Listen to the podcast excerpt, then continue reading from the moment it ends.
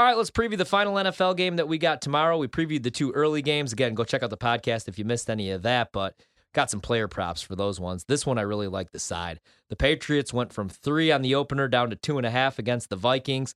Total in the game 42 and a half. The Patriots win ugly against the Jets with the punt return 10 to 3 last week. And the Vikings got completely embarrassed by Dallas. So you'd think maybe a good buy low spot for this Minnesota team, but I'm not buying it. What are you doing in this game, Peach, if anything at all?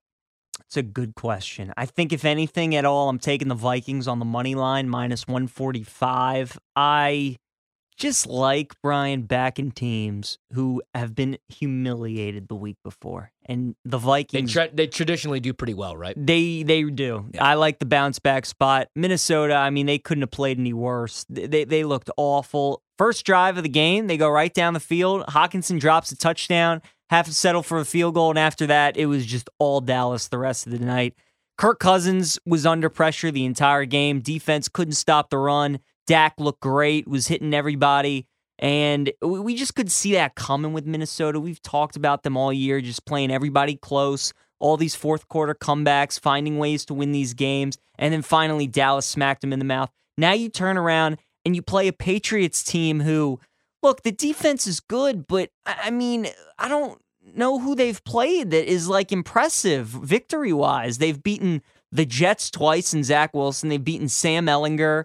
You know, they got crushed by Justin Fields on Monday Night Football. So I'm still not sold on Mac Jones as a quarterback, and I loved Mac at Bama. I thought he was going to be really, really good in the NFL. I don't know if he's still injured or what, but just hasn't been the same guy. Patriots offense is abysmal. Their defense is good, but Minnesota, I think, is going to be able to move the ball on them. And, you know, you look at how the NFC North has done against the Patriots so far. Green Bay beat them. Bears killed them. Lions looked awful against them. And now we get Minnesota. So I like the minus 145 on Minnesota. The fact that this is down to two and a half is probably telling you that you should take the Patriots with the points. But I'm going to rock with Minnesota minus 145. I think they just find a way to win this game. So I did bet the Patriots when it was at three, and I'd still buy the three. It's minus 120 right now on BetMGM. I know that's not for everybody, but I'll do it if I'm getting the full field goal, man. If I'm getting the key number of three, if a three and a half pops, I'll buy that. Uh, but this isn't my favorite bet like Cowboys were last week, fade in Minnesota, but I do like it quite a bit, like one unit. But my favorite bet, I'll throw out there right now because these numbers are going to be completely gone when we come back on Friday, probably. Commanders minus three still in the first half against Atlanta because I'm with you that four and a half is too ridiculous for me with the Commanders, but I Yeah. think they win. I think they cover in the first half. I I, think that's a good that. matchup. Yeah. I like the Browns plus three and a half. I like the Saints plus 10. You said if it gets to 10, you'd play it. It's nine and a half right now, minus 120 at BetMGM for the 10. And then I like the Bengals minus two and a half. Uh, today, Joe Burrow says he expects Ja'Marr Chase to be out there. But with this one, bet the Pats plus three. I don't really care about the Kirk Cousins primetime thing, but it is funny that he's 11 and 17 against the spread. I mean, it's real. And he goes It against Bill is. Belichick, dude. The Patriots gave up about 100 yards to the Jets last week. They're top five in DVOA. And I thought that defense was a little overrated to start the season. I thought they were going to, I thought, you know, they trade away JC Jackson. They let Right. JC Jackson go to the Chargers. I thought that was going to be a huge loss. Instead, he's been a bust for the Chargers and he hasn't been healthy. Right. They're top five right now in every on every individual down in DVOA. First down, second down. They're great at getting off the field on third down. Wow. And they're going against Kirk Cousins. They have the best uh, pass defense in the NFL, best pressure rate as well. That's going to be a huge issue in this game without Christian Darrisaw. Darrisaw's playing in this game, the left tackle for uh, the Vikings. I'm probably looking at Minnesota if they're two and a half. He's their best pass blocker, and he's in the concussion protocol. That's the reason I took Dallas last week, and he ended up playing in that game. But then he leaves in the first quarter. After he left, Kirk Cousins in that game against the Cowboys was pressured on 60% of his dropbacks, man. And we know Kirk Cousins, when he faces the rush, he struggles. He's Yep. very, very sensitive to pressure. He does. And the only problem here with the Patriots, though, I don't know how the hell they're going to score because they have a beat up O line. Isaiah Wynn's dealing with an injury. He's their left tackle. And then uh, earlier we were talking about this with Drumheller. David Andrews is beat up, but they're expecting him to play in this game, but still at what, 60, 70%? They're dead last in DVOA offensively the last five weeks, the Patriots. Again, they won last week off a punt return. And now they do step down in class, though, against this Vikings defense who's been below average really all season. And I know right now they're ranked 18th, but I think that should be much lower, uh, much lower, especially if you're looking at like, you know, the nerd stats like schedule adjusted efficiency, because they're getting credit for beating Miami in a game where they faced a third string quarterback for the Dolphins. That wasn't the real Dolphins offense.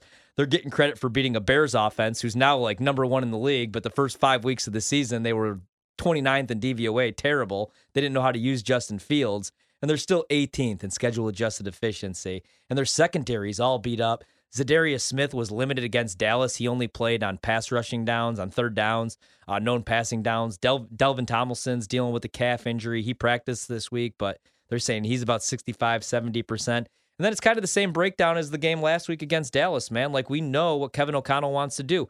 He wants to run the ball with those three wide receiver sets. And I know it was years ago in the Super Bowl, but remember what Bill Belichick did to Sean McVay in that game? And McVay just like kept it was the same thing over and over, running the ball with Todd Gurley, Yep. 11 personnel, three wide receiver sets, and Bill Belichick completely embarrassed Sean McVay in that game. And now you have Kevin O'Connell, who comes from the Sean McVay tree. The only point. thing is, dude, like they used two, and they make that deal for TJ Hockenson. And I know it's only a tight end, but that was a huge deal and a pickup for the Vikings because they needed a tight end. Also, now they are able to switch things around a little bit when they do want to run the football. Early on in the season, they ran two tight end sets 7% of the time. Since they picked up Hockenson, they doubled that at least to 14% of the time. I think maybe he could get open in the middle of the field, but we know Cousins struggles against pressure, and Darrisaw leaves that game, pressured 60% of the dropbacks, and now you go against New England, top team in pressure rate. I just think this is a bad matchup for Kirk Cousins. I don't know how New England scores, but I think this is a field goal game, so I bought the three at minus 120. And uh, I like the Patriots in this game. I won't be surprised if they win outright against Minnesota. M- Minnesota, I mean, they've been outscored this season. I know they're a two loss team, but look at the point differential. I think they're a little overrated and they're taking advantage of a bad NFC and a terrible NFC North where the Packers are on a down year. It's it's a tough game, man. It really is. I could see it going either way. I'm excited to watch it. Um, it's a big game for Minnesota too, because look, they're they're trying to stay atop of that NFC, right? Maybe you get a one seed outside chance. Philly is the tiebreaker over you, so you're two games back of them essentially, even though they're nine and one and you're eight and two. But you got to keep pace with them. You got to keep winning games. It's a big one for Minnesota. And Kirk Cousins, we all know how bad he is in prime time, right? He hasn't been good in playoffs in his career. As far as regular season goes, I mean, this is like a playoff type game, right? Prime time, whole country's watching you. It, it's it's it's going to be interesting to watch him against Belichick on a short week. I do. I would have taken the Patriots in this game, but the fact that Minnesota got embarrassed like they did, Yeah. I think really, really is going to get them going. I, I think. Do you think the Patriots are going to be like the chalky side because everybody because we're going to talk obviously about Kirk Cousins' primetime record against the spread, I which is atrocious, and we Yeah. saw the Vikings get embarrassed by the Cowboys, and we saw the Patriots win another game, even though like they did it against Zach Wilson and the Jets, Yep. who put up do. 100 yards of offense. You think they're going to be? I do. I kind of like Stevenson over 28 and a half receiving yards. It's minus 115. Last week he only had 26 rushing yards against the Jets, but we know the Jets just shut down opposing running backs. Mhm. That was his lowest total actually since man, all the way back week 1. But he had 56 receiving yards last week. It was the third time over the last 4 weeks that he's had at least 55 and we're getting 28 and a half receiving yards against Minnesota. Man, I, I think I have to go with that because again, I'm, I'm like, how the hell? I'm back. I already I already bet the Patriots. I'm like, how are they going to score points? Yeah, the last four games, he's led the team in receptions, 24, and receiving yards, 197. I like this one a lot. I'm going to go, yeah, we'll mm, do that. What was the number on that? 28 and a half, Yeah, that is minus good number. 115. That is a good number. All right, add that. Stevenson receiving yards for me. And I know this is chalky. Justin Jefferson, 88 and a half. It's Thanksgiving. Everybody's going to be watching this game in prime time. Yep. and it's a perfect bounce back spot. He did absolutely nothing against the Cowboys last week. Mm-mm. Not that that was really on him, that was on Kirk Cousins running for his life the entire game, but he's averaging 109 receiving yards per game, so we're getting a discounted price at 88 and a half. He's second in the NFL right there.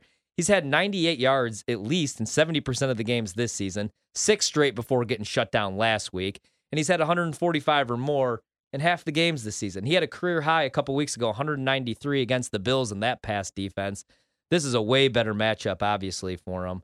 Um, even though I mean New England's, you know, really damn good. Yeah. I mean, who I actually kind of like that. I think he goes off for hundred, even against the Pats. He definitely could. The prop that I liked was Nick Folk over one and a half field goals made, plus 110.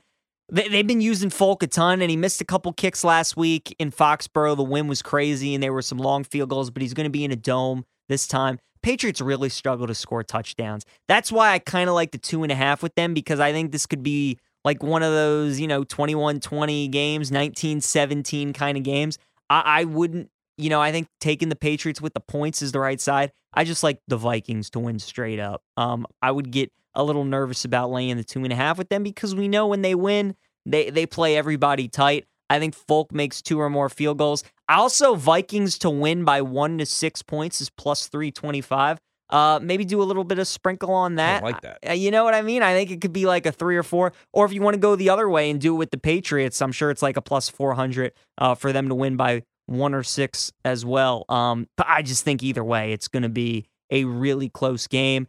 Maybe this is a really good. This might be like my favorite teaser leg of the week, honestly. Teasing New England up to like eight and a half, and then maybe you tease Buffalo down to like three and a half or something like that. If you want to mess around with these Thanksgiving games, that could be another way to do it. Um, yeah, New England getting them at like a plus seven and a half, plus eight and a half.